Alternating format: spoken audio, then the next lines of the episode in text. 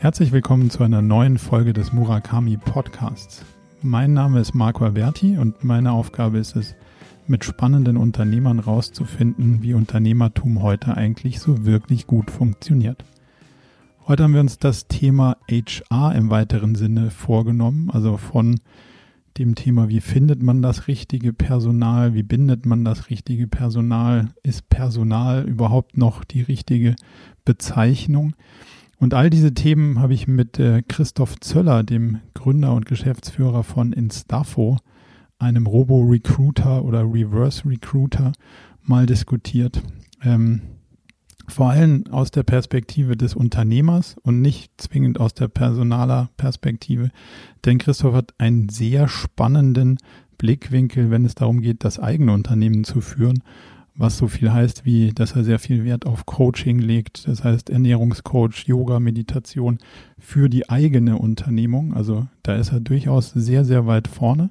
Und ähm, da kriegen wir einige sehr spannende Einblicke, wie er das in seinem eigenen Unternehmen sieht und umsetzt, aber auch wie die ganze Personalwelt und Recruiting-Welt sich in die Zukunft entwickelt und welche Strömungen es da gibt. Von daher jetzt viel Spaß beim Podcast mit Christoph Zöller von Instafo.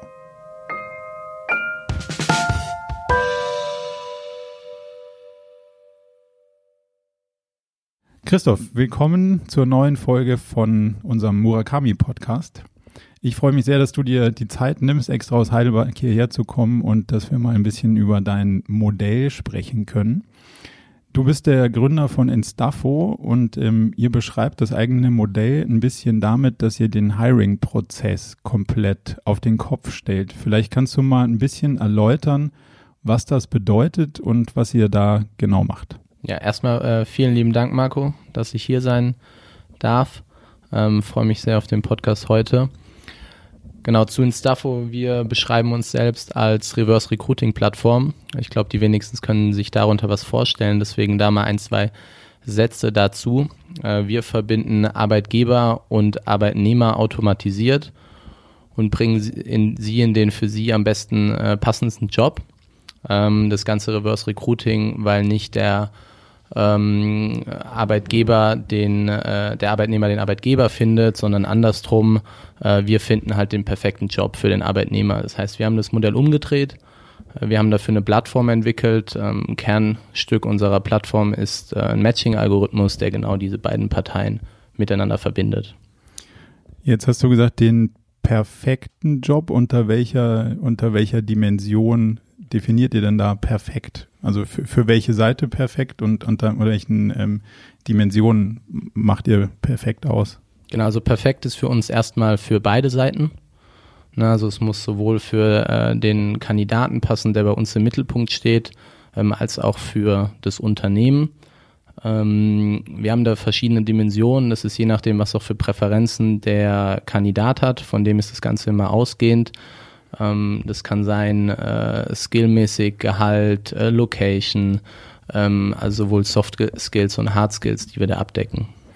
Ich habe mir jetzt den Prozess ja mal ähm, in unserer gemeinsamen äh, Workshop-Historie ja genauer angucken dürfen. Und der erste Schritt ist ja erstmal mit den Leuten, mit den richtigen Fähigkeiten ähm, in Kontakt zu kommen, bevor ich dann dieses Matching mit dem perfekten Job ähm, machen kann. Also erstmal muss ich ja sozusagen eine Reichweite generieren auf die, auf die Leute, die überhaupt können, was wir, was wir brauchen, also welche Rolle sozusagen im Unternehmen zu erfüllen ist. Welche Kanäle nutzt ihr, um an die Leute zu kommen, die ja möglicherweise noch gar nicht wissen, dass sie einen neuen Job suchen? Genau, also wir haben äh, knapp über 50.000 äh, Kandidaten bei uns in der Datenbank, ähm, die sich jetzt seit unserem Going Live Anfang 2017 bei uns angemeldet haben. Mhm. Ähm, wir sind da relativ äh, diversifiziert unterwegs. Ähm, super Kanal für uns sind die äh, Business-Netzwerke, äh, weil wir da natürlich relativ genau targeten können, äh, worauf passen die Leute. Also LinkedIn, Xing. LinkedIn, Xing, ähm, Themen aber auch wie zum Beispiel GitHub. Ähm, wir sind aber auch in Facebook unterwegs. Ähm, also wir haben da relativ verschiedene äh, Kanäle, starten jetzt auch immer mehr auch mit der Branding-Thematik. Ähm, weil wenn du dir den Markt mal anschaust, ähm, speziell in der, in der Dachregion, äh, vorzugsweise Deutschland, wo wir tätig sind, ähm, wo äh, es faktisch keine Arbeitslosigkeit gibt, ähm, sind über laut verschiedenen Statistiken 50, 60, 70 Prozent aller Arbeitnehmer in Deutschland, die in einem festen Beschäftigungsverhältnis sind, sind ähm, generell wechselwillig, wenn der richtige Job auf sie zukommt. Offen für Veränderungen, ne? Richtig. Das genau. ist das, was, was LinkedIn ja auch in ihren Podcast-Sponsorings so ein bisschen rausstellen, dass man da Leute findet, die eigentlich gar keinen Job suchen, aber wenn sie was finden, wären sie eigentlich offen. Genau, und das ist so genau der, der äh, Punkt, an dem wir ansetzen, weil wenn du mal dir so ein bisschen den Markt anschaust und wo in der Vergangenheit äh, wie vorgegangen wurde, ähm, da hattest du ganz früher einfach nur, wir nennen das immer Post and Pray, ein bisschen provokativ. ähm, das heißt, du ähm, angefangen mit Zeitungen ausgeschrieben, wir suchen jemanden. Das Ganze wurde dann digitalisiert auf ähm, äh, die großen Jobboards, Stepstar, Stepstone Monster und Co.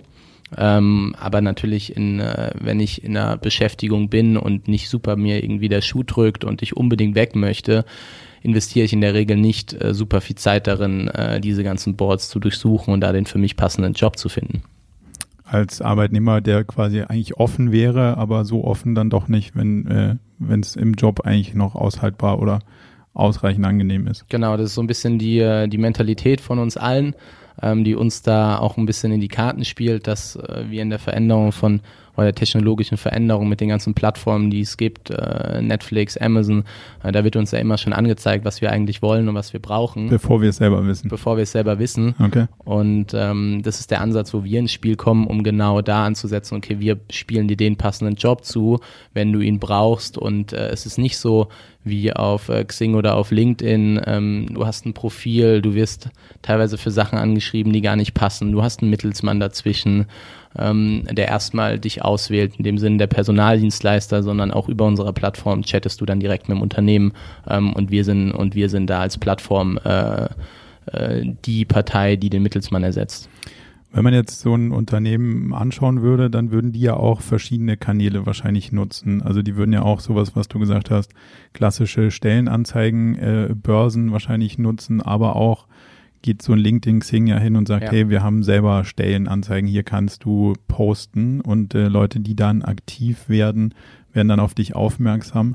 Was unterscheidet dann euren Prozess, wenn der Kanal jetzt sagen wir mal vergleichbar wäre, Xing oder LinkedIn, zu dem Prozess, wenn ich als Unternehmen selber hingehe und, und da eine Anzeige platziere? Ja, also erstmal generell ähm, äh, wir würden keinem unserer Unternehmen empfehlen, äh, nur mit Instafo zusammenzuarbeiten. Äh, ich glaube, Recruiting und das ganze HR-Thema war früher sehr administrativ, ähm, wurde ein bisschen vernachlässigt, weil einfach noch ein riesen Markt da war und sich die Leute aktiv bei dem Unternehmen gemeldet haben. Ähm, was wir aber die letzten Jahre beobachten und äh, auch in aller Munde ist, ist, dass das immer mehr zur Kernkompetenz wird. Ähm, verschiedene größere Unternehmen gibt extra äh, Vorstände, die sich auch nur mit dem Thema beschäftigen. Ähm, und deswegen ist das ganze Recruiting HR äh, für uns mittlerweile ähm, super, oder sollte auch super tief ins Unternehmen integriert zu sein, weil es das ist, was nachhaltig auch die Wertschöpfungskette beeinträchtigt. Mhm. Ähm, ja, wenn man sich mal anschaut, äh, die die Themen mit den Unternehmen zu kämpfen haben innerhalb ihres Wachstums, sind meistens äh, Human Resource Themen. Also ich brauche die richtigen Mitarbeiter, um weiter zu wachsen zu können und muss da einen relativ großen Aufwand betreiben. Was unterscheidet uns jetzt speziell zu den anderen Kanälen ist ähm, der Zeitaufwand. Ne? Also wenn du, du hast ja über Möglichkeit über Xing oder LinkedIn äh, verschiedene Maßnahmen, du hast gerade die Stellenanzeigen hervorgehoben, ja, die gibt es. Ähm, es gibt auch einen Recruiter-Account, mit dem ich aktiv nach Unternehmen suchen kann, aber ich habe einen riesen Zeitaufwand, den ich da reinstecken muss. Ich habe im Durchschnitt, wenn ich 100 Leute anschreibe ähm, und du wirklich gut bist, ein gutes Employer-Branding, gutes Anschreiben, die richtigen Leute ausgewählt hast, was da nochmal ähm, sehr viel Schulungen auch benötigt, ähm, kannst du sagen, so eine Conversion Rate oder eine Response Rate von irgendwie an die 5% ist schon sehr, sehr gut. Mhm. Ähm, das bedeutet, dass halt 5% der Leute die antworten. Das bedeutet nicht, dass 5% der Personen Interesse haben. Die sagen vielleicht auch, hey, danke, äh, dass du mich angeschrieben hast, aber äh, Danke, nein. Danke, nein ist nichts für mich. Ja. Und ähm, genau diese Zeit ersparst du dir mit den Staffo. Ähm, du stellst deine, deine Position online und ähm, wir präsentieren dir dann, wenn es die gibt, die passenden Kandidaten. Du kannst mit denen direkt chatten und direkt in den Prozess mit reingehen. Das heißt, die haben aber dann schon auch zugestimmt ein Stück weit, genau. dass sie wirklich Interesse haben. Also das heißt, ich als Unternehmen spreche dann nicht mehr mit jemandem, der theoretisch passen würde, aber sagt Danke, nein, sondern die, die dann bei mir in dem Chat landen, den du vorhin erwähnt hast, die haben ja. dann auch wirklich Lust, sich auszutauschen und könnten sich vorstellen, sich zu verändern. Genau, also wir verbinden da nur, äh, mal abstrakt gesprochen, mit einer Matching-Plattform. Äh, wir kennen es äh, alle aus dem Dating-Bereich, wenn beide Parteien auch irgendwie Lust aufeinander haben. Mhm. Ähm, und du hast natürlich als, als Kandidat hast du da äh, einen riesen Vorteil, dass du bei uns erstmal anonym bist. Ne? Also mittlerweile die Business-Netzwerke sind so transparent, ähm, sobald ich da irgendwie äh, einen Anschein gebe, ähm, ich bin wechselwillig, ist auch mein eigenes Unternehmen höchstwahrscheinlich unterwegs. Ich vernetze mich vielleicht mit einem Personaldienstleister, ich vernetze mich mit äh, einer HR-Abteilung von einem anderen mhm. Unternehmen, da ja. sieht es gleich mein ganzes Netzwerk. Und da hast du bei uns einen riesen Vorteil, ähm, dass du anonym bist, ähm, dass das Ganze erstmal niemand mitbekommt und ähm, du kannst dann schauen, okay, wenn das Unternehmen zu dir passt, will ich dem Unternehmen mich zeigen. Wie sieht das, ähm, das Modell aus, wenn jetzt jemand einen Job über euch findet? Wer zahlt an wen, wofür, wie viel? Ja. Also äh, für, den, für den Kandidaten ist es bei uns komplett kostenfrei. Ähm, bei uns zahlen die Unternehmen. Mhm. Ähm, und die Unternehmen, da sind wir äh, jetzt im Vergleich, wenn man sich den Markt anschaut, auch äh, aktuell unique. Wir haben zwei ähm, komponentiges Preismodell. Wir haben einmal eine, eine Subscription-Fee für die Nutzung von unserer Plattform. Ähm, die beginnt bei 2.800 Euro und geht hoch bis äh, über 10.000 Euro, äh, je nachdem, wie viele äh, Stellenslots ich online nehmen möchte. Und dann habe ich gleichzeitig noch mal, gleichzeitig okay. genau und dann habe ich noch mal eine ähm, erfolgsabhängige Hiring Fee, die auch äh, fix ist, je nachdem welchem Paket, ähm, aber im Durchschnitt liegt die bei ca. 6.000 Euro ähm, und es ist auch egal, wie viel Prozent der äh, Kandidat dann später verdient. Also das heißt, wenn ich eine hochkarätige Stelle besetze, bin ich hier deutlich günstiger als im ähm, in, in dem Alternativfall über einen Personalvermittler zu gehen. Genau, wir können es ja mal kurz durchrechnen. Ähm, so die Personaldienstleister, die gehen so, ich sag mal so Low-Level, dann gibt es natürlich auch Ausreißer nach oben und nach unten, so zwischen 20 und äh, 30 Prozent. Äh, teilweise nehmen die schon 10 oder ein Drittel als Retainer im Vorhinein, äh, ein zweites Drittel, wenn äh, sie erste Kandidaten präsentiert haben und dann das dritte Drittel wenn sie den eingestellt haben, gibt auch welche, die machen das gesamt, äh, gesamt erfolgsabhängig, aber wenn wir mal da vom Durchschnitt sprechen und ich habe jetzt eine Position, die 60.000 Euro Jahresgehalt hat oder 50.000 Euro, ähm, dann fange ich halt schon bei 12.000 bis 18.000 Euro nur für die Besetzung. Denn da sind wir schon alleine unsere Jahresfee mal rausgerechnet, aber über 50 Prozent günstiger, ähm, schon allein im unteren Level. Und das heißt, ihr habt auch nicht das Problem, dass ihr daran incentiviert seid, dass der Kandidat möglichst viel verdient, sondern das heißt vielleicht eher ein bisschen so Alignment auf der auf der Unternehmensseite ja. möglicherweise das Gehalt ähm, in einem realistischen Rahmen zu platzieren, statt irgendwie das Gehalt zu treiben, ähm, weil, weil eure Fee daran orientiert wäre, oder? Ja, genau, das ist ein guter Punkt. Ähm, wir sehen uns da wirklich nur als, äh, als Plattform. Wir wollen da gar nicht einsteigen und für irgendeine Seite ähm, die Preise nach oben treiben, weil ich glaube, das keinen Mehrwert für beide Seiten bietet, weil auf der einen Seite sind äh, auf Kandidatenseite immer auch Erwartungen vom Unternehmen mit verknüpft, äh, wie mein, wie mein Gehalt auch ist. Mhm. Und ähm, auf Unternehmensseite erwarte ich da eigentlich auch, dass man fair spielt und äh, nicht weiß, was meine Schmerzgrenze ist und äh, deswegen ähm, deswegen den Preis dann nach oben treibt. Ähm, wir wollen, dass beide Parteien da miteinander äh, ins Agreement kommen und äh, die sind ja auch nur happy, wenn sie den Vertrag unterschreiben. Ähm, und das ist das, wo, wo wir dann auch dran gemessen werden möchten. Eigentlich sind sie ja auch nur happy, wenn der Vertrag ein Stück weit bleibt. Ne? Das ist ja auch nochmal so eine äh, Geschichte. Wie seht ihr das, das Risiko, ähm, dass jemand äh, denkt, naja gut, jetzt kommt der aus so einer Datenbank und dann ist der vielleicht auch schnell wieder äh, daran interessiert, woanders hinzuspringen, wenn ihm hier irgendwie der Kaffee nicht mehr so schmeckt. Gibt es da Bestrebungen, dass ihr das in den Diskussionen mit den Kunden feststellt? Ähm, also wir haben generell ähm, keine Nachbesetzungsgarantie. Ähm, wir hatten ein, zwei Fälle, wo es war, dass derjenige auch den Job nicht angefangen haben. Äh, wir sind dann da immer kulant und sagen, äh, ihr müsst uns nichts zahlen oder wir äh, machen die nächste Stelle für euch dann komplett umsonst. Ähm, ich glaube, dass das vergleichbar ist mit dem ganz normalen Recruiting-Prozess, äh, weil ich das immer haben kann von der Persönlichkeit desjenigen, wenn er sagt, ich bin hier nicht zufrieden und ich habe super viele Angebote, ich gehe dann wieder woanders hin.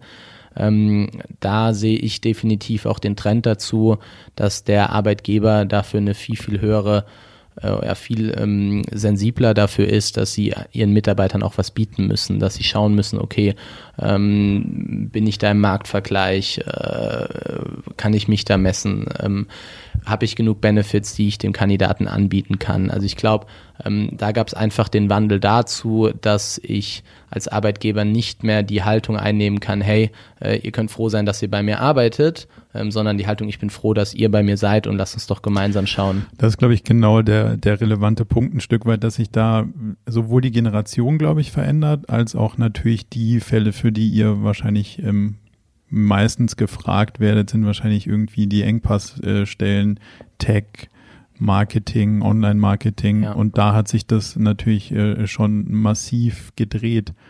Wie würdest du sagen, haben sich die, die Erwartungen von einer neueren Generation oder einer jüngeren Generation ähm, gedreht in die, in die Arbeitgeberrichtung? Also was, was wird da heute erwartet, wo man sagt, ja, das brauche ich, damit ich hier irgendwie mich wohlfühle? Hm, ja, super spannendes Thema. Ähm, äh, betrifft ja auch äh, ein bisschen, kommen wir wahrscheinlich später noch, äh, die ganze OKR-Thematik. Absolut. Ähm, also speziell die jüngere Generation, die äh, mit, mit, dem Internet, äh, mit allen Services aufgewachsen ist und die äh, das Bestreben danach hat, ähm, wenn irgendwie was passiert ist, sofort zu bekommen. Ne? Das kann sein, wir hatten es vorhin drüber, irgendwie Netflix, Amazon, so ich muss halt nicht mehr warten, bis der Film im Kino kommt, sondern ich will da irgendwie was sehen und ich bekomme es sofort. Und ich kann die ganze Staffel auf einmal sehen. Richtig, ich muss nicht irgendwie, also ich, ich habe alles irgendwie instant und wenn ich irgendwie Lust drauf habe, so, da ist es. Ähm, das Ganze irgendwie auch mit Instagram, ich zeige was, bekomme sofort Likes und ähm, profiliere mich darüber, wie toll irgendwie die Leute irgendwie diesen Moment finden, den ich da irgendwie geteilt habe, auch wenn der 99,9 Prozent irgendwie nicht, nicht der, der, Wahrheit entspricht. Richtig. Ähm, und vor allen Dingen nicht äh, repräsentativ für mein Leben ist. Ja. Äh, und äh, dann haben wir auf der anderen Seite die Karriere, die irgendwie 30, 40, 50 äh, Jahre dauert, äh, je nachdem, wie lange ich in der Zukunft auch irgendwie arbeiten werde und was ich machen möchte. Ähm, und, und wir sozusagen auf der einen Seite den, den, den, sag mal, den Sprint haben, irgendwie ganz kurz, weil ich glaube nicht, dass, ne, also wenn wir uns mal anschauen, wann kriegen wir die like meisten Likes irgendwie auf Instagram, dann sind das irgendwie in den ersten paar Stunden. Mhm. Ähm, und nach äh, spätestens einen Tag wissen wir irgendwie, wie cool fanden die Leute da irgendwie meinen Moment. Und auf der anderen Seite haben wir einen Job, wo ich halt äh, erstmal nach ein paar Monaten überhaupt verstehe, wie tickt das Unternehmen, was macht das Unternehmen ähm, und da mal ein bisschen reinkommen und nicht erwarten kann, dass ich innerhalb von kürzester Zeit in den Himmel gelobt werde, ähm, im, im Strategieboard irgendwie von Nestle sitze, um, um die Welt zu verändern. Ähm, und ich glaube, da gibt es zwar auf der einen Seite vom vom Arbeitgeber äh, die Herausforderung, eine, eine, Umgebung für meine Mitarbeiter zu schaffen, dass die auch Mitspracherecht haben. Ähm, ich habe mir gerade gestern äh, so, eine, so, eine Studie durchgelesen, da ging es darum, gerade das Thema Mitspracherecht ähm, ist die letzten Jahre, wurde immer, immer wichtiger für die Mitarbeiter, dass sie da merken, okay, ich kann auch irgendwie einen Input geben. Super Stichpunkt da auch wieder OKRs. Mhm. Ähm, und äh, auf der anderen Seite aber auch vom Arbeitnehmer selber das Bewusstsein dafür zu haben, naja, ähm, es dauert einfach Geduld und ich habe irgendwie halt ein größeres Ziel vor Auge und ich arbeite darauf hin und mir ist bewusst, dass ich das nicht nach sechs Monaten oder nach ein, zwei, drei Jahren erreiche, sondern ich weiß, es gibt verschiedene Schritte, die ich gehen muss und die Schritte gehe ich auch, um dorthin zu kommen, wo ich hin möchte. Also du würdest schon sagen, dass man die neuere Generation schon auch darüber ähm, unterrichten muss oder vielleicht auch motivieren muss, dass das Thema Sprint vielleicht ein bisschen missinterpretiert wird, sondern dass wirklich die Marathongeschichte ist und bis ich dann in dem, in dem Board sitze, wo ich äh, quasi die Welt auch wirklich verändern kann, muss ich vielleicht auch ein bisschen Geduld mitbringen, ähm, bis ich da wirklich die Einflussnahme auch erreicht kriege, die ich haben wollte. Ja, genau. Ich glaube, das trifft es ganz gut. Ich glaube, es ist noch ein bisschen komplexer. Ähm, wir haben sogar ne, wir, wir, uns wird gesagt, wir machen Marathon, aber in diesem Marathon müssen wir immer wieder Sprints hinlegen, hm. ähm, um, um zum nächsten Ziel zu kommen. Und genau hier, ähm, und genau hier ist das Thema, naja, also ich glaube auch, dass du den Mitarbeitern einfach nicht mehr diktieren kannst, hey, so mach das, mach das bitte und sie verstehen gar nicht warum. Also gerade dieses große Thema, okay, äh, Vision, was ist, das, was ist die größere Ebene, ähm, warum machen wir das Ganze, dass die Leute auch verstehen, warum sie etwas machen und man nicht mehr einfach sagen kann, hey, mach das bitte so und ja, frag nicht warum, aber so gehört es irgendwie gemacht. Ich mhm. nenne es mal so diese Routineaufgaben, ähm, gerade auch im Thema Modernisierung, äh, ne, ähm, ähm, hab, hab äh, gerade auch die Tage gelesen, ähm, dass weltweit äh, es in den nächsten Jahre an die Millionen Jobs wegfallen, nur äh, an die 100 Millionen Job wegfallen, nur über Automatisierung, also diese ganzen Routinearbeiten, ja. ähm, sondern hast halt viel mehr gefragt, ist okay, die Kreativität und ich muss mir den Prozess irgendwie neu überlegen und ich muss mir halt Gedanken machen, da muss ich halt verstehen, warum mache ich das. Absolut auch. Nur dann kann ich ja irgendwie neue Lösungen finden, wenn ich eigentlich das ja. Problem irgendwie verstanden habe.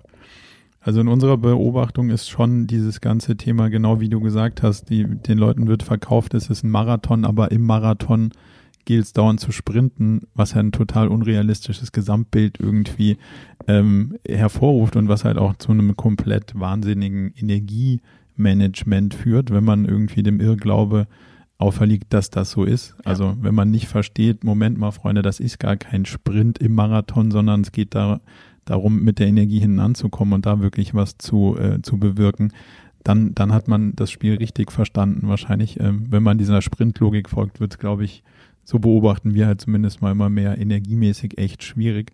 Und ich glaube, das ist schon auch eine Verantwortung, die man so dieser neuen Generation ja. irgendwie mitgeben muss, zu sagen, hey, habt Geduld und, und äh, es ist nicht nach der nächsten Kurve vorbei, sondern da kommen vielleicht noch ein paar Jahre ja. dahinter. Das ist, glaube ich, eine ganz wichtige Sache, ähm, die ihr auch in diesem Hiring-Prozess wahrscheinlich irgendwie ein Stück weit mitgestalten könnt.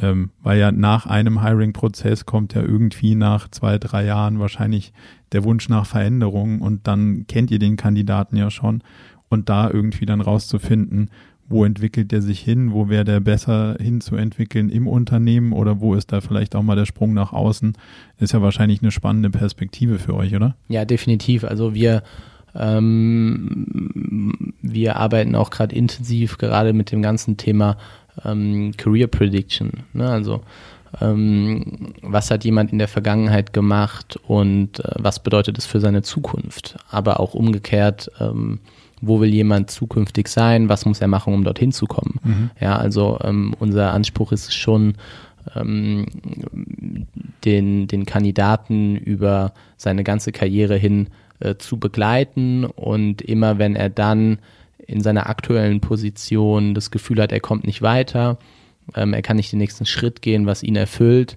ähm, dass er uns wieder auf wieder auf uns zukommt und äh, wir ihn dann dahin bringen, wo er einfach wieder ähm, ja für sich den erfüllenden nächsten Job findet, ähm, um da auch einfach mehr Mehrwert zu bieten. Ne? Also unsere unsere Hypothese ist auch, ähm, wenn jeder in dem für sich erfüllenden Job ist, dass einfach äh, viel viel mehr ähm, ist jetzt ein bisschen abstrakt und auf der Metaebene, aber vielmehr auch äh, Gelassenheit, Frieden, also das einfach super viele Sachen, die einfach besser gemacht werden mhm. ähm, und auch dadurch Innovation getrieben werden, äh, als wenn Leute in Jobs sind, wo sie eigentlich nicht sein wollen, ähm, aber aufgrund der Anstrengung, einen neuen Job zu finden, äh, keine Veränderung äh, nach sich zieht. Okay, du würdest sagen, also dass man normalerweise seine Komfortzone vielleicht nicht verlässt, ja. weil ich dann aktiv suchen müsste. Das ja. heißt aber Veränderungen, das will ich vielleicht gar nicht. Wenn aber jemand wie ihr erkennt, dass ich vielleicht in einer anderen Rolle oder ähm, das kann ja auch im Unternehmen sein. Also wenn man das mal größer denkt, könnte das ja auch so sein, dass ihr die Entwicklung innerhalb des Unternehmens so ein bisschen mit steuert oder, oder Empfehlungen dafür ausspricht. Also, dass ich vielleicht in einer anderen Rolle ähm, besser aufgehoben bin und einen besseren Job machen würde, ähm, ohne dass ich aktiv die Entscheidung treffen muss, sondern so wie du gesagt hast, dass Amazon schlägt mir den nächsten Film vor, ihr schlagt mir den nächsten Entwicklungsschritt vor im Sinne von, ich kann die Ausbildung äh, weiter fortsetzen oder ich kann äh, die Rolle vielleicht als nächste für mich, für mich entdecken und mich da irgendwie hinentwickeln. Ja, genau. Also das ist äh, das ist definitiv, äh, wo wir ansetzen. Ähm, du, du hast auch die Herausforderung, dass ähm, du musst kein Anschreiben mehr schreiben. Ne? Also allein dieser Aufwand, wenn ich jetzt, gehen wir mal zurück auf den Stepstone, ich äh, finde da jetzt äh, Firma XY, ne? wir sind hier in München, sagen wir mal, BMW sucht irgendwie einen neuen, neuen Entwickler, Ingenieur, irgendwas.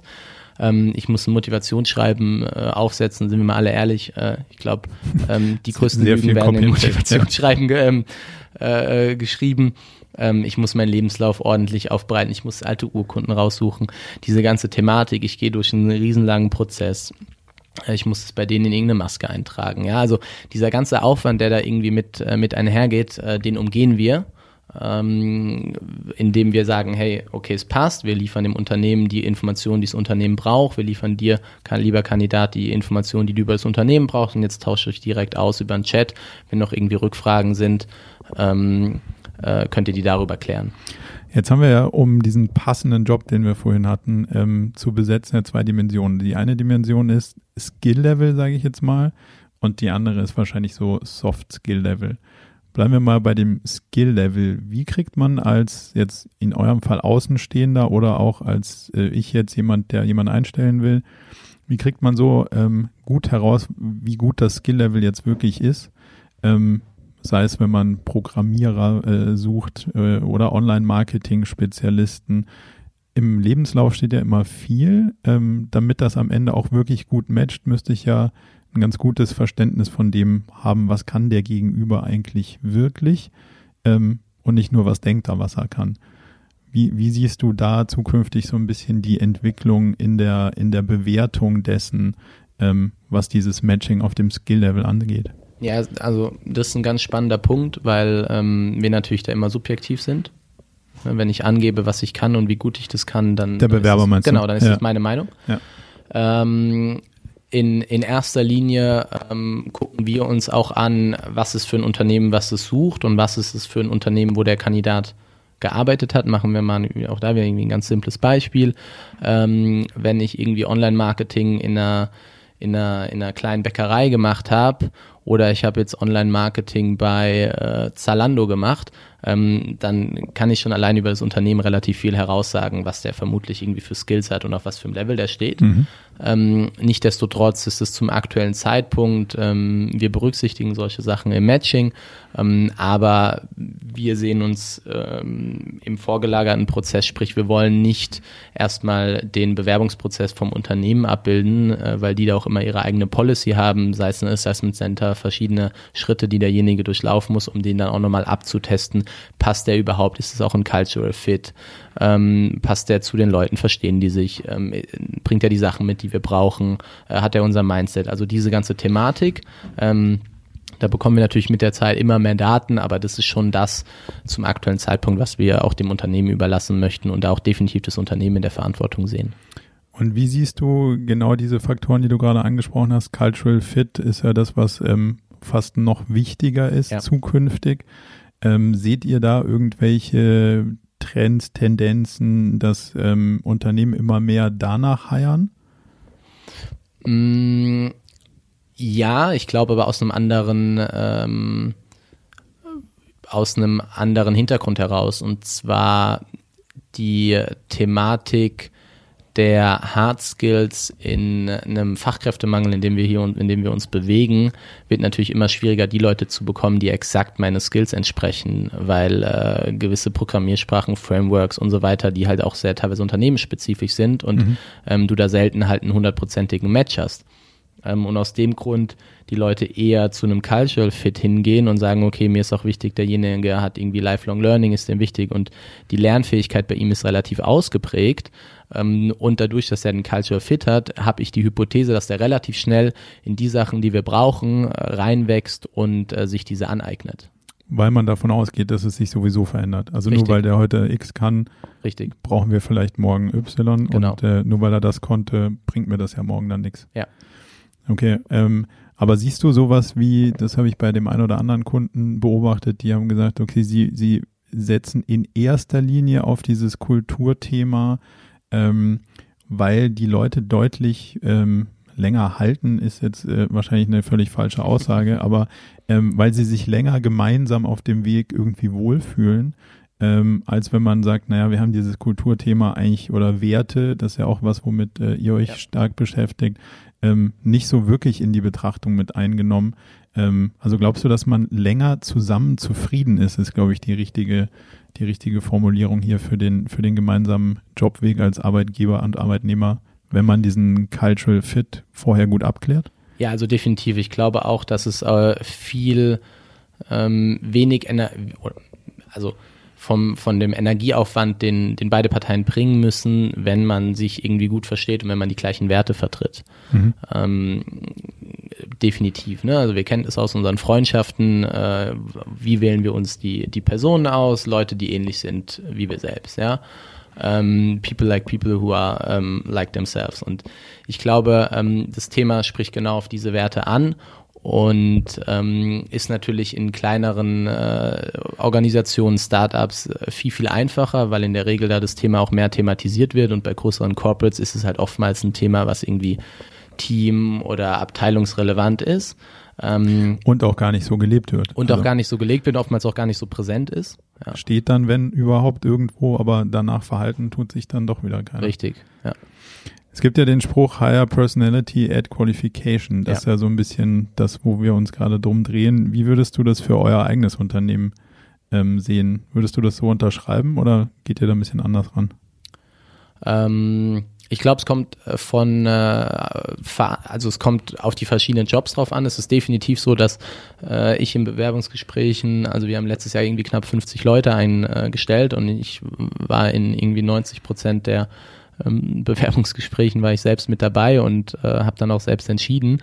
Und ähm, ich persönlich achte da, achte da immer drauf. Also wir verbringen alle so viel Zeit mit ähm, unserer Arbeit und mir ist wichtig, dass ich da Zeit mit Leuten verbringe, äh, mit denen ich sie gerne verbringe. Wir verstehen uns gut, wir sind auf einer Wellenlänge. Ähm, es ist eine Art äh, Familie ähm, und da ist super wichtig, dass die, dass die Persönlichkeit stimmt.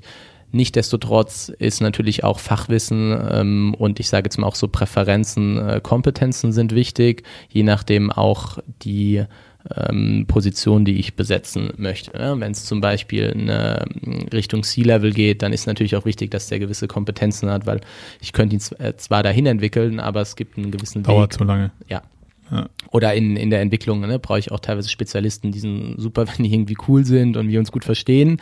Ähm, aber wenn er halt da seinen Job schlecht macht, dann leistet natürlich auch die Leistungsfähigkeit des Unternehmens. Und es ist ja auch selten so, dass äh, Leute dann sagen, naja, ich brauche halt irgendwie noch zwei Jahre, deswegen zahle mich in der Zeit halt irgendwie weniger, sondern die wollen ja trotzdem ihr Geld. Also ich glaube, es sind schon, je nachdem, welche Position, äh, kann ich da mehr und weniger darauf achten.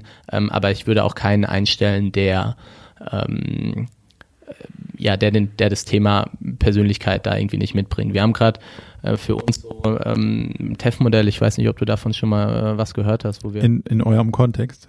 Ja. Aber vielleicht kannst du, vielleicht kannst du das mal ganz kurz. Äh, genau, also es gibt, gibt ein T und E und V, ähm, steht für Talent, Experience und äh, Value Fit. Ähm, und es gibt die Ausführung in äh, kleinen und großen äh, Buchstaben.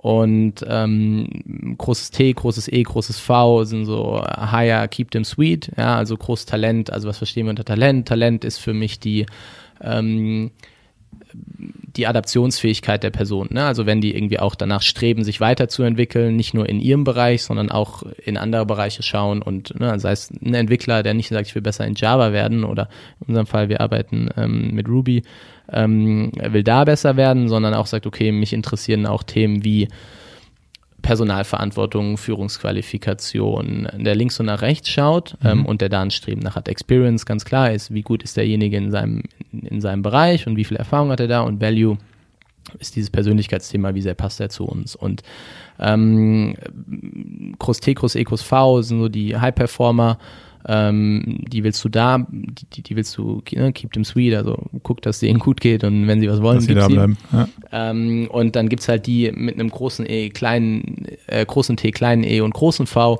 Das sind die, die du entwickelst, weil sie einfach super Potenzial haben. Davon haben wir relativ viele, weil wir uns in unserem Team auch ähm, äh, vom Altersdurchschnitt sehr jung sind. Ähm, Und äh, dann hast du die Spezialisten, äh, die ein großes E und ein großes V haben. Aber sobald das V klein wird, ähm, sind es für uns Leute, die wir, wenn wir sie im Unternehmen haben, ähm, äh, wo wir uns relativ schnell von trennen müssen, weil wir daran glauben, okay, die machen langfristig Schaden die der Organisation, Schaden im Team und wir verlieren vielleicht dadurch andere Leute, ähm, die viel, viel mehr Potenzial haben. Ähm, also von daher ist schon, wenn du uns fragst, von diesen drei Parametern ist Value Fit für uns definitiv Nummer eins. Okay, weil du auch sagst, das kann man jetzt nicht wirklich entwickeln, sondern ähm, das hast du oder das hast du nicht genau. oder irgendwo fällt das ab und wenn das abfällt, dann kriegst du ja. das auch nicht mehr irgendwie äh, in die in die gleiche Richtung. Ja. Dem dem Thema ähm, ja, sich dauerhaft weiterzuentwickeln, ähm, dem haben sich ja viele verschrieben so. Ich sehe es allerdings gar nicht so gut äh, in der Umsetzung in den Unternehmen. Also das heißt, da kommt mal einer und sagt, ich würde jetzt hier mal gern so ein Seminar machen ja. und dann darf er da irgendwie vielleicht paar hundert Euro ausgeben und vielleicht auch mal ein paar mehr. Ähm, dem einen oder anderen wird in der digitalen Transformation mal so ein Online-Kurs. Ja, oder ein digitales Transformations ähm, Programm verordnet. Das geht dann vielleicht ein bisschen länger, ähm, aber so einen richtigen Personalentwicklungsplan, ähm, jetzt im positivsten Sinne, jetzt nicht um, um einen Plan zu haben, sondern halt wirklich zu sagen, hey, wie setzen wir uns jetzt eigentlich mit den Fähigkeiten von den Leuten auseinander und wie kriegen wir die von, von A nach B, dass die auch in einer sich, sich schnell verändernden Unternehmensumgebung dauerhaft noch eine Aufgabe finden, zufrieden sind, der Unternehmung irgendwie den meisten Mehrwert bieten können, weil sie sich weiterentwickeln. Das sehen wir gar nicht so oft. Wie seht ihr das? Also seht ihr das in eurem Umfeld irgendwie? Ähm, Gibt es da Best Practices? Gibt es da Modelle? Oder, oder ist deine Wahrnehmung auch, dass es ein stiefmütterlich behandeltes Kind? Ja, definitiv. Vor allen Dingen, ich würde da noch weitergehen. Ähm, dass der Fokus äh, sehr, sehr oft rein auf Hard Skills sind. Ne? Also ich habe irgendwie äh, jemand im Vertrieb und äh, ich gucke, der wird halt einfach nur besser im, im Verkaufen so und da schule ich den und da gebe ich dem Input, Input, Input, Input, Input. Mhm. Ähm, was wir ansetzen und schon relativ früh, ähm, wir haben jetzt in Summe vier Coaches, die ähm, oder ne, drei Coaches, die mit allen Mitarbeitern arbeiten und äh, zwei ähm, Führungskräfte-Coaches, die auch mit Management arbeiten. Äh, wir sind jetzt so, um das in Relation äh, zu setzen, irgendwie knapp sechs, 60 äh, Mitarbeiter. Und wir haben relativ früh angefangen und das war auch unser erster Coach, äh, der dieses ganze Thema Persönlichkeitsentwicklung auch mit den Personen angeht. Ne? Also mhm. auch sehr, sehr vertraulich, äh, wo da Themen besprochen werden aus dem Privaten, weil ich glaube, du kannst das einfach nicht mehr so trennen, dass du sagst, naja, ich gehe jetzt irgendwie um acht zur Arbeit und wenn ich dann irgendwie äh, um, um sechs zu Hause bin, dann äh, vergesse ich das andere und dann bin ich ein anderer Mensch, sondern ähm, ich glaube, beide Sachen beeinflussen halt die beiden Themen untereinander und ähm, der hat super viel den Leuten geholfen. Der ist ähm, so ein bisschen auch spirituell angehaucht, ähm, ähm viel Meditation bei uns in Unternehmen auch reingebracht, ähm, wo ich damit auch selber das erste Mal äh, in Berührung gekommen bin und gemerkt habe, ähm, krass, was die Leute, die auch damit regelmäßig arbeiten, von der Praxis, wie das das Bewusstsein schärft. Ne? Also es eigentlich geht jetzt nicht irgendwie, ich werde jetzt irgendwie erleuchtet, so ja. mag auch äh, manche Personen geben, die, ähm, die, die dahin kommen, aber was es mir enorm geholfen hat, ist dieses Bewusstsein. Ne? Also ich habe eine Situation und in die, innerhalb dieser Situation merke ich dann, okay, was passiert hier und äh, ich kann dadurch dann ganz anders handeln, weil ich die Sachen viel bewusster habe. Und wenn wir ja mal schauen, wie viel wie viel Input wir jeden Tag bekommen und davon sind ja im 0,x Prozent Bereich Sachen, die wir wirklich bewusst wahrnehmen. Und äh, durch eine regelmäßige ähm, Meditation und äh, mich damit auseinandersetzen, äh, kann ich eigentlich einfach die relevanten Sachen besser filtern, filtern und habe die bewusster.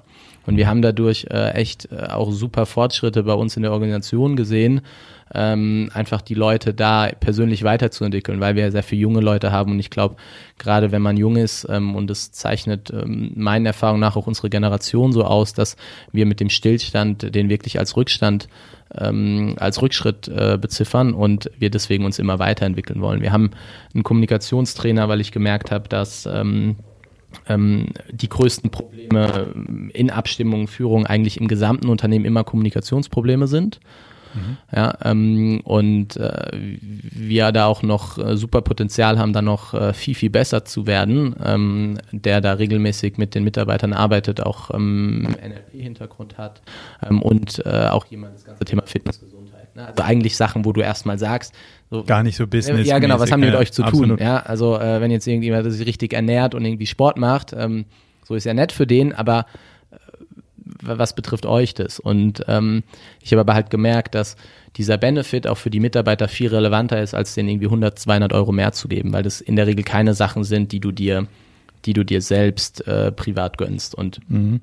ähm, es ist ja erstmal kontraintuitiv, dass man denkt, so, oh Gott, jetzt, äh, jetzt habe ich auch noch die Leute motiviert, irgendwie ihre Zeit in Sport, dann kochen sie auch noch mittags, jetzt hockt da noch einer und meditiert so. Also das ist ja das, was man in der Konzernlandschaft gucken, die haben ja, ja. an und denken, äh, was, was sollen, ist ja kein, äh, kein Spielparadies hier.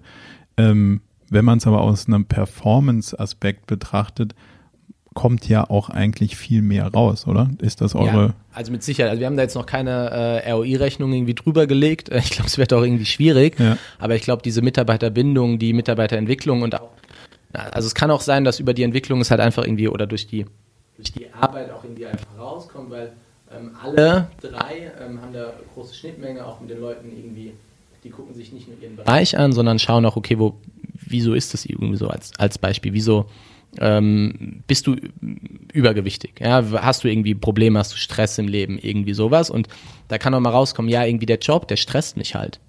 Und dann kann auch ein mögliches Szenario sein, dass derjenige dann äh, zu uns kommt und sagt, du, ähm, das ist nichts für mich, ich äh, orientiere mich anderweitig um. Ja. Oder ich will nur noch halbtags arbeiten oder ich brauche eine vier, vier das, Tage das, Woche. Ja, genau.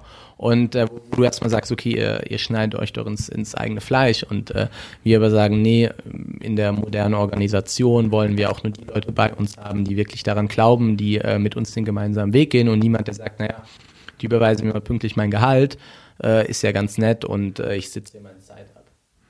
Hm. Also das, das holt natürlich auf der einen Seite so ein bisschen das Potenzial aus den Leuten auch raus. Auf der anderen Seite könnte ich mir schon vorstellen, dass es auch für den einen oder anderen ein bisschen ähm, naja, so, so einen gewissen Druck macht, wenn man jetzt sagt, naja, ich will eigentlich mit Sport gar nichts zu tun haben und ich will auch mit Ernährung eigentlich gar nichts zu tun haben. Jetzt lebst du mir das vor und jetzt fühle ich mich da irgendwie so ein, so ein bisschen unter Druck gesetzt. Meinst du, das passiert? Ich würde es nicht ausschließen, dass äh, das vorkommt, aber es ist auch niemand so, dass wir Leuten äh, die Coachings aufzwängen. Also es gibt auch, ähm, deswegen haben wir auch mehrere, die sagen, hey, äh, zum Beispiel mit Martin, den wir am Anfang mit dabei hatten, der ähm, so ein bisschen die spirituellere und auch sehr, sehr speziell ist, äh, wo die sagen, es ist nichts für mich, mit dem arbeite ich nicht gern, ich würde gerne irgendwie was anderes machen. Also mhm. jeder ist da frei in seiner in der Wahl Auswahl. des Coaches. Genau. Ja. Okay. Und äh, es ist auch so, so unsere Vision ist, ähm, die Menschen individuell zu befähigen, ihr volles Potenzial auszuschöpfen. Und das gilt natürlich auch auf der einen Seite für ähm, unser Business, aber das gilt auch für die Mitarbeiter, die äh, bei uns arbeiten. Also das ist ja die Vision, die ihr für das Business definiert habt, auch erstmal auf die eigenen Leute genau, fürs anmeldet. Unternehmen, ja. ja.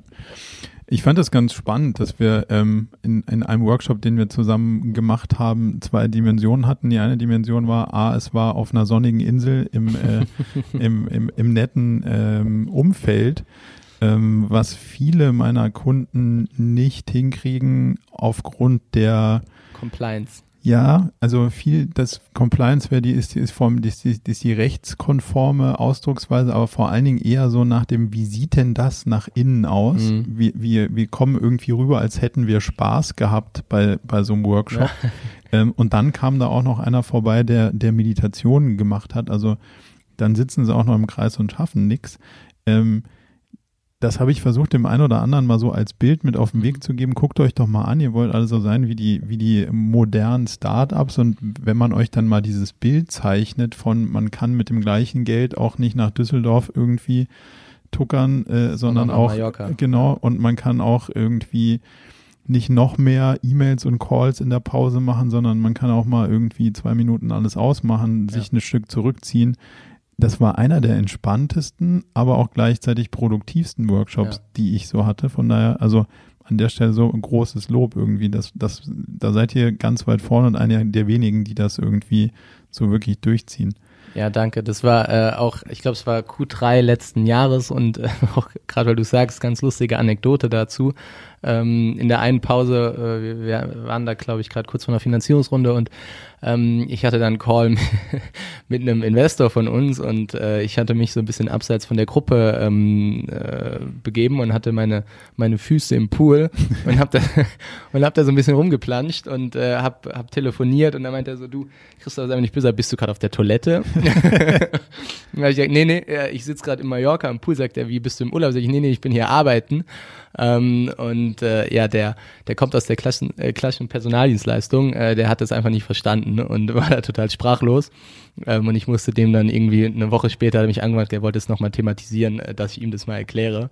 Was da los ist was da wo, los war. Wo seine Kohle hingeht. Und ähm, ja, aber ich glaube es einfach, ähm, also ich glaube auch bei uns im Unternehmen bekomme ich mal so mit, dass die Leute denken, die fliegen jetzt wieder nach Mallorca und machen sich eine schöne Zeit. Aber an der Stelle kannst du auch mal bestätigen, dass äh, da wirklich sehr intensiv gearbeitet wird. Und ich glaube einfach, die, der Umgebungswechsel ist irgendwie super wichtig und es kostet jetzt auch nicht so viel mehr, wie wenn wir irgendwo ins also, Hotel fahren in Deutschland. Ich kenne jetzt die Preise ähm, von deutschen Seminarhotels eigentlich fast auswendig und äh, das, was man da für sein Geld kriegt, ist deutlich weniger motivierend und inspirierend. Ja. Und ich denke fest, dass Leute, die das sehen, was sie immer sehen, denken das, was sie immer denken. Und wenn man sie aus der Umgebung rausholt und irgendwie mal ein bisschen in eine andere Natur bringt oder so, denken die ganz andere Sachen. Und ich finde, die Diskussionen, die sind immer sehr lange und also das sind mitunter die längsten Workshops, die wir so haben. Ähm, das ging beim letzten Mal, wenn ich mich recht entsinne, bis abends um 10. Ja. Äh, aber da ist trotzdem noch eine Menge Inhalt dabei und da ist trotzdem auch eine Menge äh, Bereitschaft dabei und, und nicht zu sagen, ach gut, jetzt, äh, jetzt legen wir uns mal an den Pool. Das kommt aber, glaube ich, ein Stück weit auch von deiner persönlichen Begeisterung für dieses ganze Thema ähm, persönliche Weiterentwicklung, Routinen und so weiter. Welche Routinen nutzt du für dich ganz persönlich, um die ganzen Herausforderungen, die für dich in der Zeit als Unternehmer irgendwie auf dich einprasseln, ähm, zu, zu gut zu meistern? Ähm, ja, wie schon erwähnt, also ich habe äh, so meistens meine Morgenroutinen. Ähm, habe auch äh, die letzte Woche, weil ich relativ viel unterwegs war, das Ganze ein bisschen schleifen gelassen und ich merke das sofort. Ich, ähm, wenn ich aufstehe, in der Regel so ähm, halb sechs rum, ähm, meditiere ich, gehe dann zum Sport, habe eine Stunde Sport, die ich mache.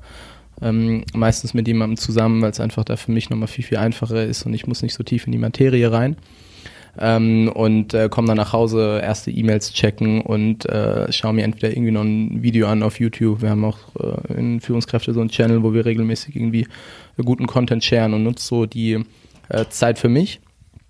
Ähm, und gehe dann um neun ins Büro und dann geht's los. Und dann hatte ich halt morgens die Zeit für mich, hatte äh, konnte irgendwie durch die, habe dann eine Meditation, das ist mehr auch eine Atemübung, äh, geht so äh, circa 20 Minuten lang, die mache ich aktuell dieses Jahr. Ähm, und es bringt mir einfach ein bisschen Abstand zum Geschäft und äh, ja, reduziert auch meinen Stresspegel.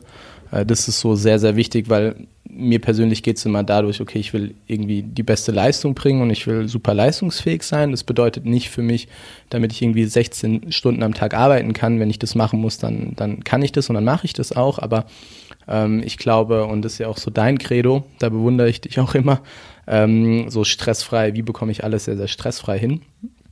Ähm, und ich habe da verschiedene Maßnahmen, sei es auch äh, ein äh, äh, Physiotherapeut, der, mit dem ich einmal die Woche arbeite, der nicht, weil ich irgendwie körperliche äh, Probleme habe, sondern einfach, weil ich merke, wie mein Körper halt durch den Stress auch oftmals dann einfach verkrampft und äh, der mich da wieder zur Entspannung bringt. Ja. Das finde ich eigentlich ziemlich beachtlich, dass du die ganzen Themen ähm, für dich erkennst, bevor sie sagen wir mal, zu spät sind. Also ja. ich habe ja ein paar Jahre Vorsprung an der Stelle vielleicht und habe da den, den einen oder anderen ähm, ja, vielleicht auch noch ein bisschen anders konditioniert und deutlich mehr von diesen 16-Stunden-Tagen durchgezogen, weil man das so ja. gemacht hat.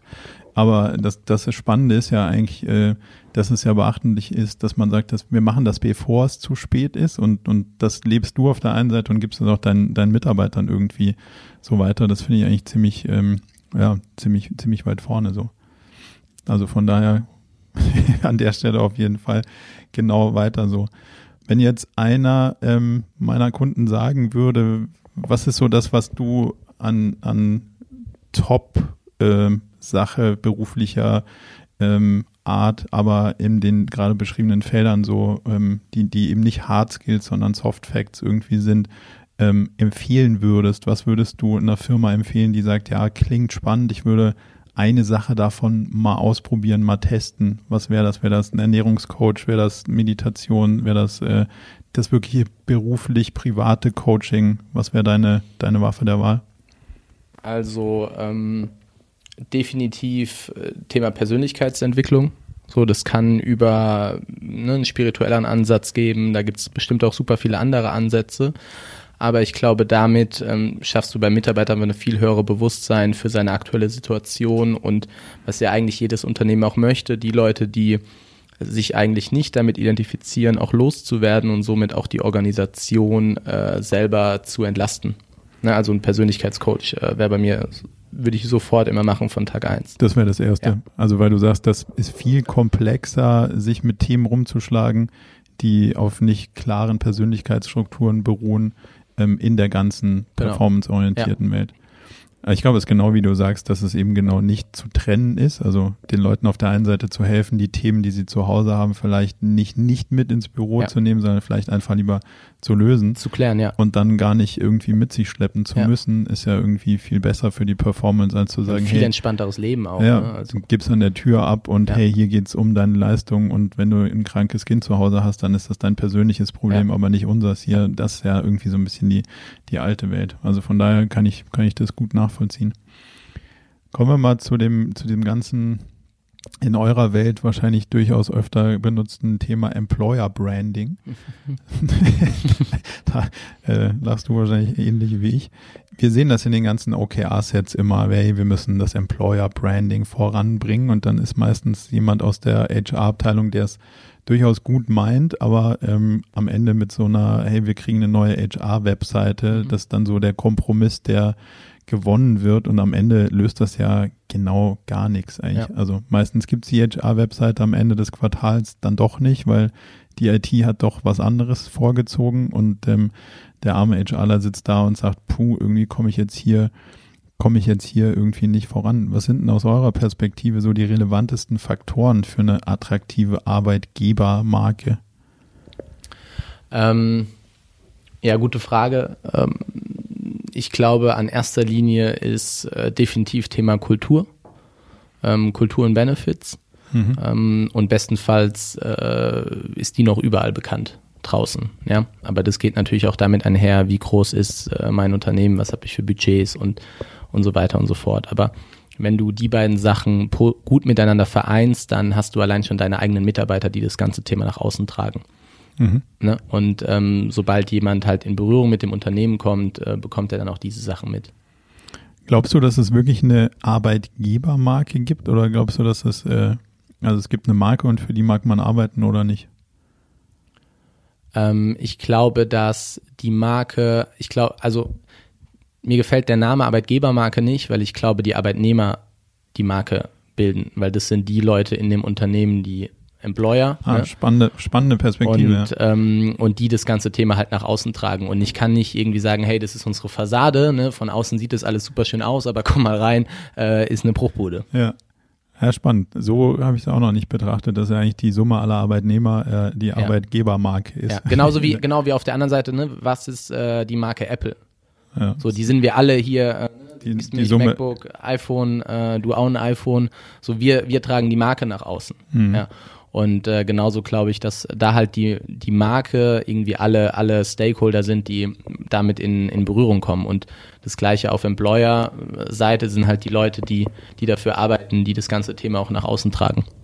Wie wichtig ist denn das Thema Vision, Mission, bei dem wir vorhin ähm, schon mal waren, im, in der Gewinnung von guten Leuten heute? Also wie oft wird das gefragt? Ähm, was ist denn deren Mission oder wie gut gehen die Leute da in den Diskurs, bevor sie sagen, ja, habe ich Bock drauf, mich mit auseinanderzusetzen?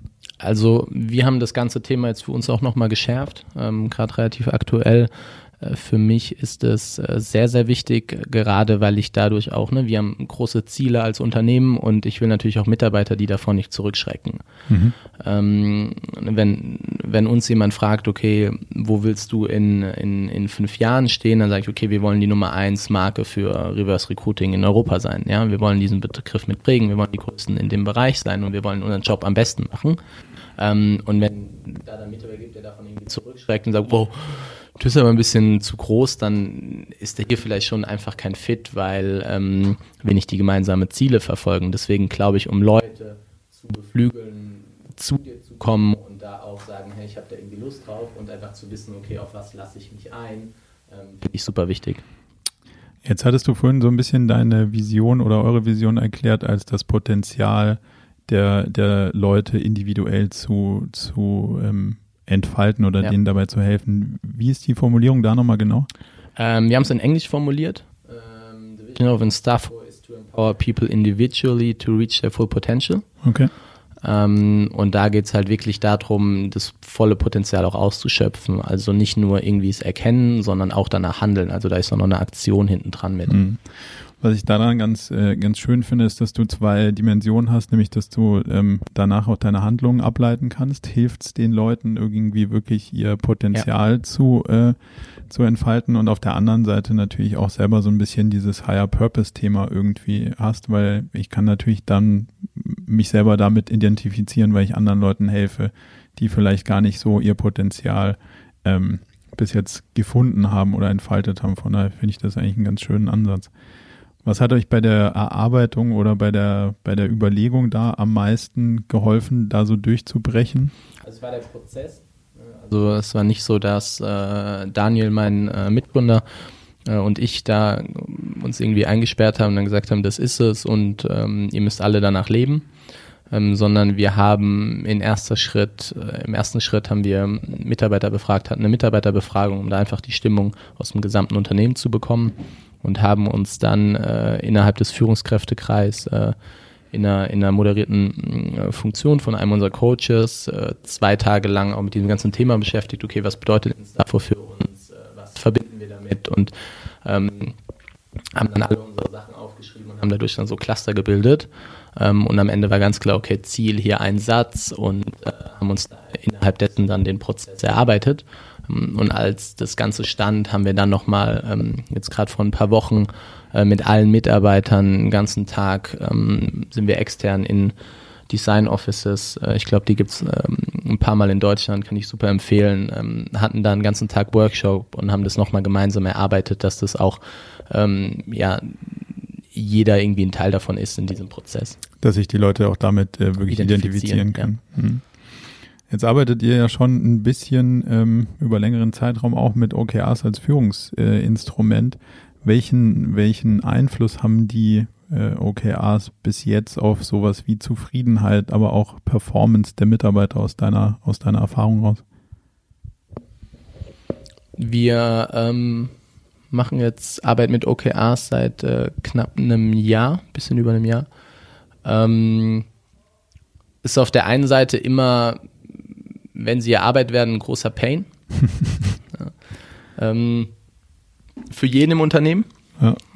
Ähm, ich merke auch, dass die, äh, die Leads sich immer mehr natürlich auch damit beschäftigen, weil sie tiefer drin sind und mehr damit arbeiten mussten. Ähm, dass aber es den, dem gesamten Unternehmen enorm hilft, sich zu fokussieren, was steht im Vordergrund in diesem Quartal. Ähm, wo wir noch Nachholbedarf haben, ist die ähm, Nein sagen. Ne? Also immer wieder mhm. hier Blick auf die OKRs und sagen, hey, aber hier steht das, warum kommst du jetzt mit der Aufgabe zu mir? Ich glaube, da sind wir manchmal noch ein bisschen äh, zu nett. Äh, zueinander. So, jetzt ist natürlich eine, ähm, da muss ich kurz einhaken, wir ist natürlich jetzt hier eine sehr ähm, globale Aussage dass natürlich auch, ähm, wenn man jetzt Mitarbeiter fragen würde, immer so ein bisschen, wer kommt denn da mit der neuen klar. Ausgabe? Ja, Dürf, dürfte ja. auch in deiner Person natürlich Richtig, sehen. Ja. Ähm, was ja ein völlig menschliches Ding ist. Und jeder, äh, der CEO von irgendwas ist, hat natürlich das Bestreben zu sagen, hey, mir geht's nicht schnell genug. Ich bin heute Morgen, ey, jetzt war ich hier in München, da habe ich das und das gesehen, was die machen, geil, das können wir doch auch. Ähm, das ist ja auch ein ganz persönlicher Prozess. Merkst du da für dich eine Veränderung, dass du, dass du auch eine gewisse Gelassenheit kriegst im Sinne von geile neue Idee, aber ich habe jetzt verstanden, wenn wir dem hinterher springen, dann behindern wir die geile neue Idee von gestern. Genau, also du kennst mich ja ein bisschen, ich bin so sehr, sehr ungeduldig ähm, und mir geht's äh, nicht schnell genug. Äh, mir als äh, CEO hat es enorm geholfen, so dieses äh, Framework den Leuten einfach vorzugeben, dass der Weg, den wir jetzt die nächsten drei Monate gehen und jedem ist es klar und es ist nicht immer, okay, neuer Input, neuer Input, neuer Input, ähm, sondern äh, es gibt einfach einen klaren Weg für die nächsten drei Monate und danach können wir schauen, okay, was hat's gebracht und äh, welchen Weg schlagen wir die nächsten drei Monate ein. Und ähm, ich würde jedem Unternehmen nur empfehlen, die auch vor allen Dingen schnell wachsen, ähm, OKRs einzuführen, weil einfach äh, mich hat's enorm entlastet, immer das Bottleneck zu sein. Ne? Also klar, bin ich immer noch und die Führungskraft ist leider irgendwie aktuell immer oft noch das Bottleneck. Äh, ich will davon wegkommen, dass ich es überhaupt bin. Ähm, aber OKRs ist ein erster Schritt auch dazu. Die Leute auch zu befähigen, selber die genau. eigenständigen, genau. ähm, richtigen Entscheidungen zu treffen. Richtig im Sinne auch, dass beide Seiten, also du und deine Direct Reports, die Entscheidung als die richtige erachten würden. Ja, und vor allen Dingen sind ja auch, ähm, je weiter du in, in, der Organisation tiefer reingehst, ähm, umso, umso näher sind die Leute auch an den äh, Prozessen dran, an den Problemen an und da einfach genau und da einfach ja. den Input zu bekommen, okay, woran müssen wir arbeiten, was seht ihr? Ähm, unter diesem, ne, ohne, ohne Vision, ohne Mission ist es natürlich schwierig, weil sie gar nicht wissen, wohin, wohin sollen wir überhaupt gehen. Deswegen ist, ist es immer äh, ein erstes Thema, was halt bearbeitet werden muss. Aber ähm, um dann zu sagen, okay, den Weg müssen wir gehen und hier, ich gebe den Input und ich, ich, ich kämpfe auch dafür, dass ich da gehört werde ähm, und challenge auch die Person, egal wer es ist, auch wenn ich das bin und sage, ey, meiner Meinung nach halt nicht der richtige Weg, das ist das auch, was ich äh, von allen Mitarbeitern erwarte. Mhm. Aus unserer, aus unserer Perspektive geht's ja eigentlich ähm, für dich jetzt als äh, CEO nur in Anführungszeichen darum, ähm, die Denkmuster von, von deinen Leuten irgendwie zu optimieren. Ähm, wenn man jetzt mal davon ausgeht, dass, dass man als CEO vielleicht einen Tick weit mehr Erfahrung hat oder andere Denkmuster schon mal durchlaufen hat. Ähm, also im Prinzip geht es ja gar nicht darum, was kommt da raus, sondern sie, wie sind wir zu der Entscheidung gekommen. Da bist du eigentlich ziemlich gut persönlich im analytischen Sezieren von Sachverhalten und zwar im Auseinanderhalten von Ursachen und deren Wirkung. Ja. Ähm, wo wir ganz viel ähm, Schwachstellen sehen, ist in dem Vermischen von Ursachen und Wirkung und dann, dann gibt's da so eine Pauschalaussage, ähm, aber so komme ich ja nie an den wirklichen Grund und dann kann ich auch den Grund nicht wirklich verändern. Das fällt jetzt nicht jedem in deinem Team ganz so, so leicht, wie dir das so ein bisschen fällt. Wie, was glaubst du, sind die Ursachen dafür, dass man das nicht ganz so easy immer sieht und wie versuchst du das den Leuten näher zu bringen, das besser zu sezieren? Was war jetzt hier der Grund und was war die Auswirkung? Das ist ein sehr guter Punkt, mit dem ich mich auch die letzten Wochen ähm, ziemlich viel beschäftigt habe, weil gerade, ich weiß nicht, wann wir auf unserem letzten Offside waren, irgendwie drei, vier Wochen war es, glaube ich, mhm. her, ne? Ähm, super spannend, äh, was du da äh, gemacht hast. Zu mal gucken, okay, das Geschäftsmodell, die Treiber, lass uns die mal ähm, in, in eine Formel packen, um wirklich zu wissen, okay, was ist denn überhaupt relevant? Ähm, ich kann es aktuell noch nicht beantworten, warum es manchen einfacher und manchen schwieriger fällt, beziehungsweise was ich den Leuten geben muss. Ähm, ich bin aktuell so weit in dem Gedanken, dass ich glaube, ähm, also es ist ein Fokusthema. Mhm. Ne, ähm, wenn ich mir, wenn ich mich anschaue von vor zwei Jahren zu Beginn von Instafo, Mädchen für alles, irgendwie alles gemacht und ähm, super durchgetaktet und dann natürlich auch kannst du nicht überall tief reingehen. Und ich glaube, dass um dich damit zu beschäftigen, gerade okay, was war, was Ursache, was ist Wirkung, ähm, musst du dir einen Fokus darauf richten und musst wirklich tief in diesen Prozess mit reingehen. Und ähm, meine Erfahrungen sind, dass ähm, alles, was dann halt wirklich mal ein bisschen Zeit in Anspruch nimmt und obwohl man vielleicht schon nach zehn Minuten einen ersten Gedanke hat und dann denkt man, ja, okay, der Gedanke ist richtig, ich mache die nächste Aufgabe, ist mhm. halt da genau kontraproduktiv, weil ich muss halt tiefer reingehen und ich muss mich halt irgendwie zwei Stunden, drei Stunden, vier Stunden, fünf Stunden, mehrere Tage immer wieder damit beschäftigen, um wirklich dann darauf zu kommen. Und äh, viele geben die unterliegen, sich, unterliegende genau, Ursache ist. Viele ja. geben sich dann damit zufrieden. Na, okay, ne, ich habe an irgendwie daran gedacht, wie kann ich äh, XY erhöhen und ich kam auf was und er mache ich. Hm. Die, erst, die erstbeste Möglichkeit genau. ist. Ohne tiefer reinzugehen, ja. weil ich habe ja sofort schon ein Ergebnis und auf zum nächsten. Mhm. Und ähm, deswegen glaube ich, es ist ein Fokusthema. Mhm. Und es ist irgendwie, ich glaube, schwierig von außen Leuten beizubringen, sondern das ist so eine intrinsische Sache, die ich selber in mir irgendwie entwickeln muss. So eine gewisse Neugier, jetzt der ja. Sache wirklich auf den Grund zu gehen ja. und nicht die erstbeste Antwort zu nehmen. Ja.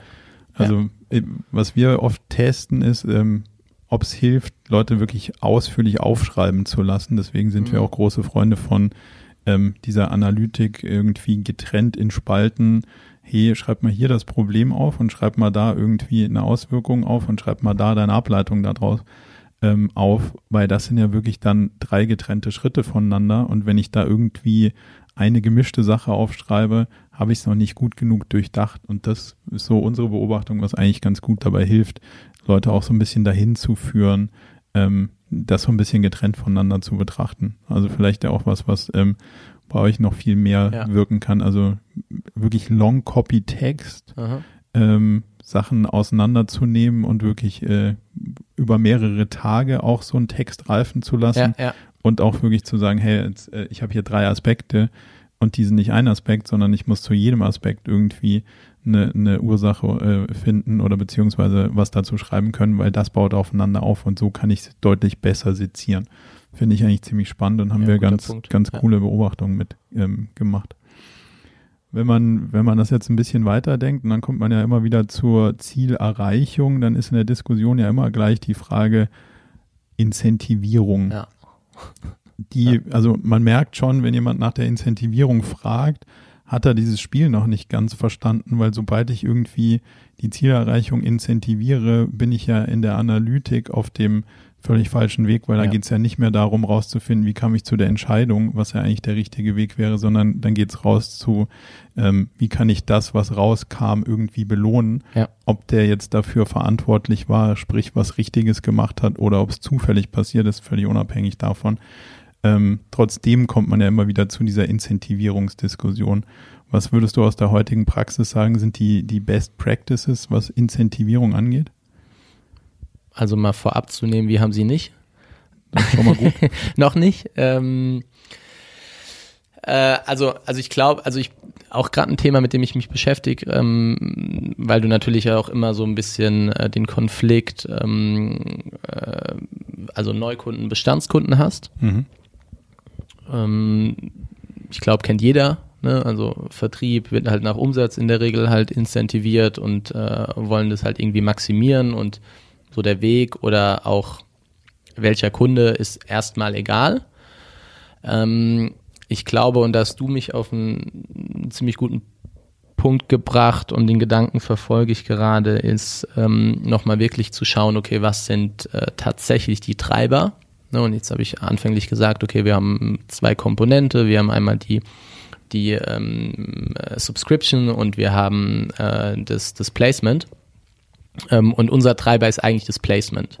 Ja, mhm. nicht eigentlich, sondern das ist unser Treiber. Wir brauchen das andere, um einfach auch das Commitment vom Unternehmen zu haben, aber der Treiber ist das Placement. Und ähm, habe ich vorne die, das richtige Unternehmen in der Subscription, dann ist auch wahrscheinlich, dass ich halt das Placement bekomme. So, und wenn halt der Sales äh, nur für Subscription äh, incentiviert wird, ähm, dann ist dem halt das Placement hinten drin egal. Mhm. Ne, erstmal so jetzt mal salopp gesprochen. Ja. Ähm, und da nochmal wirklich zu schauen, okay, was sind wirklich die Treiber und kann ich nicht in irgendeiner Art und Weise die gesamte Organisation danach ausrichten, nach den Treibern zu maximieren. Damit ist ja ganz einfach, ich habe irgendwie ein Problem und ähm, wenn ich halt jedem, oder beziehungsweise es gibt halt mehrere Probleme, ja, oder jeder hat sein eigenes Problem. Ich glaube, ja. das trifft richtig. Und, und ich habe halt irgendwie äh, ganz oben so den, den, den, den holistischen, den holistischsten An äh, Ausblick und sage, okay, unser größtes Problem ist halt irgendwie, oder nicht Problem, aber die Herausforderung ist halt Placement zu maximieren. Jetzt hat aber halt der Vertrieb ähm, das Thema, okay, ich muss Subscription maximieren, weil das ist halt mein persönlicher äh, Benefit, den ich daraus bekomme, was man ja auch niemandem übel nehmen kann, wenn ich ihn danach incentiviere. Und ähm, Und wenn ich aber es schaffe, die gesamte Organisation halt äh, nach, nach, nach meinem Problem auszurichten, da ich sage, hey, wie kriegen wir halt einfach Placement am meisten maximiert, dann habe ich ja einfach eine, eine, ein Potenzial, was ich davor nicht hatte, weil halt meine, weil halt die gesamte Mannschaft ähm, in diese Richtung denkt und ich viel, viel mehr Fokus interest. darauf haben, richtig, und ich viel, viel mehr Fokus darauf habe, als wenn halt irgendwie der eine hat einen Fokus links, der andere rechts und klar ist es irgendwie alles, äh, spielt es zusammen, aber wir haben halt nicht den gleichen Fokus. Vor allen Dingen, weil das ja eigentlich auch der einzige Fokus ist, den der Kunde hat. Also der will ja nicht bei euch irgendwie äh, Subscriptions haben, Klar, damit ist der nicht happy, sondern ja. der will irgendwie die richtigen Leute haben. Ja. Ähm, und damit hättet ihr aus, so, der, aus der Perspektive ja alle in die gleiche Richtung ja. incentiviert. Und das ist die Theorie. Ne? Und äh, wenn wir uns jetzt mal, wenn wir uns die Praxis anschauen, dass ähm, sowas natürlich auch historisch gewachsen ist und als äh, wir angefangen haben, ähm, ich diesen Weitblick halt noch nicht hatte und ähm, mir das so noch nicht bewusst war. Ich glaube, bewusst da immer ein gutes äh, Wort, weil ich glaube, Informationen, klar habe ich jetzt mehr, aber diese Informationen hatte ich damals auch schon, weil die sind eigentlich relativ simpel. Mhm. Ähm, aber mir war es nicht bewusst. Und jetzt habe ich einen, äh, einen Prozess implementiert, äh, an den sich irgendwie alle gewöhnen und wo sie auch erstmal das Gefühl haben, okay, ich habe die Kontrolle darüber, weil ich kann es ja direkt und unmittelbar beeinflussen, äh, mhm. mittelbar beein ähm, äh, unmittelbar beeinflussen. Ähm, und wenn ich jetzt aber rübergehe und sagen die Placement, sagen die, naja, aber ne, Vertrieb jetzt äh, zum Beispiel ist doch gar nicht unser Thema, so wir, wir, wir können das doch gar nicht erstmal beeinflussen, ja. Und ähm, da diesen Shift hinzubekommen im Change Management, auch wenn wir irgendwie ein Startup sind und man da immer meint, bei denen ist das alles kein Problem. äh, aus eigener Erfahrung äh, ja, ist bei uns gerade ein Thema. Ist doch eine Veränderung, die ja. sich damit irgendwie einhergeht. Aber ich denke eine lohnenswerte, weil damit hast du dann wirklich alle in die gleiche Richtung. Und ähm, wir sehen das ganz oft, dass das nicht so viel Sinn macht, dass der Vertrieb irgendwas vertreibt, was dann hinten keiner liefern kann, ähm, weil damit hast du dann auch einen unzufriedenen Kunden und das macht ja. dann keinen kein Gesamterfolg. Also aus unserer Perspektive auch ähm, die Incentivierung am Gesamterfolg im Sinne von das, was dem Kunden am meisten bringt, müsste allen Mitarbeitern am meisten bringen und hier irgendwie so eine Teamincentivierung oder zumindest mal eine Gesamtincentivierung ist, glaube ich, so das, das modernste, was man, was man. Und du hast nachhaltiger, ne? Also du bist viel, viel genau. nachhaltiger auch mit deinem Modell. Also das ist auch was, als du das mit uns zusammen gemacht hast, da vor ein paar Wochen, ähm, hat mir das echt nochmal die Augen geöffnet und das ist was, was ich jedem jedem Unternehmen äh, empfehlen kann, wirklich mal, und es hört sich so einfach an, aber ist es nicht, ähm, mal, mal eine Formel aufzuschreiben, äh, okay, was sind wirklich die Treiber und ähm, ähm, mit welcher Gewichtung treiben die wirklich den Unternehmenserfolg. Genau, und damit hast du auch genau diesen langfristigen Effekt, weil wenn der Kunde einmal durch die Besetzung zufrieden war, kommt er wieder, wenn Klar. der Kandidat besetzt wurde, kommt er wieder. Kommt er wieder. Ja. Also und du hast nicht diese kurzfristige äh, Hin- und Her-Thematik, ja. die sich aus dieser Incentivierung irgendwie ergibt. Ich glaube, ein ganz guter Zeitpunkt, um so ein bisschen zusammenzufassen und ähm, nochmal so eins, zwei Empfehlungen aus deiner äh, Sicht mit auf den Weg zu geben. Du beschäftigst dich ja auch, wie du vorhin gesagt hast, viel mit Videos, Podcasts, Büchern. Was sind so deine zwei, drei Empfehlungen, wo du sagst, das müsste man heute gehört, gelesen, gesehen haben?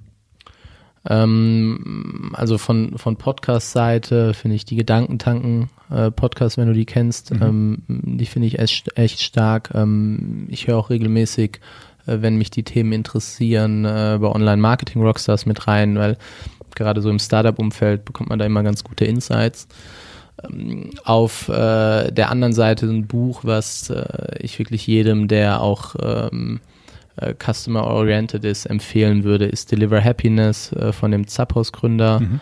Ähm, der das Unternehmen für, ich glaube, paar Milliarden dann an Amazon haben die gekauft. Äh, verkauft hat super, super, super Buch. Ähm, das sind so meine Empfehlungen, wo ich auf jeden Fall sagen sollte, sollte sich jeder, jeder mal ähm, durchlesen. Ich habe auch ähm, äh, Anfang des Jahres Onwards äh, vom Howard, Howard Schulz, Schulz, genau, ja. äh, Starbucks-Gründer gelesen. Ähm, auch super spannend, wo es ähm, um, um das Produkt geht per se. Äh, der war ja erstmal draußen als CEO, ist dann wieder reingekommen und musste dann den ganzen, den ganzen Laden äh, wieder, wieder auf Vordermann, genau, auf Vordermann bringen. Ähm, äh, super spannend beschrieben und ja, ich glaube, also ähm, da gibt's, äh, da, da kann man viel mitnehmen. Cool. Ähm, letzte Frage, wo findet man dich, euch im Internet am besten? Was sind die besten Quellen, wenn man jetzt dazu, zu dem ganzen Thema mehr Wissen erfahren will? Genau, also erstmal ähm, klar auf unserer Homepage äh, www.instafo.com. Ich persönlich äh, bin am aktivsten äh, von, von Business-relevant, äh, von Business-Seite auf äh, LinkedIn. Mhm. Äh, Freue mich da auch immer über irgendwie einen Austausch und ähm, über eine Vernetzung. Äh, Twitter bin ich nicht aktiv, ähm, vielleicht noch nicht, ähm, muss ich, Ich mal auch gucken. nicht mehr. Ja. Aber ich finde, da ist LinkedIn aktuell ähm, Der ja, beste Kanal. definitiv. Ja. Absolut. Cool. Dann vielen Dank für die weitreichende Diskussion. Danke, und, dass ich hier sein durfte. Hoffentlich bis bald. Danke. Danke, ciao. Zum Abschluss noch ein kleiner Hinweis in eigener Sache. Wir versuchen ständig herauszufinden, wie das mit dem Unternehmertum und dem Management heute eigentlich wirklich geht. Dafür treffen wir inspirierende Persönlichkeiten, die selber Unternehmen steuern und lenken und fassen die Erkenntnisse unserer Workshops in Blogbeiträge zusammen oder bieten offene Videosprechstunden, um mit anderen diskutieren zu können, wie moderne Techniken sich am besten anwenden lassen. Alle Infos dazu bekommt ihr regelmäßig in unserer Mailinglist unter murakami.com slash newsletter. Meldet euch am besten gleich an, damit ihr nichts mehr verpasst.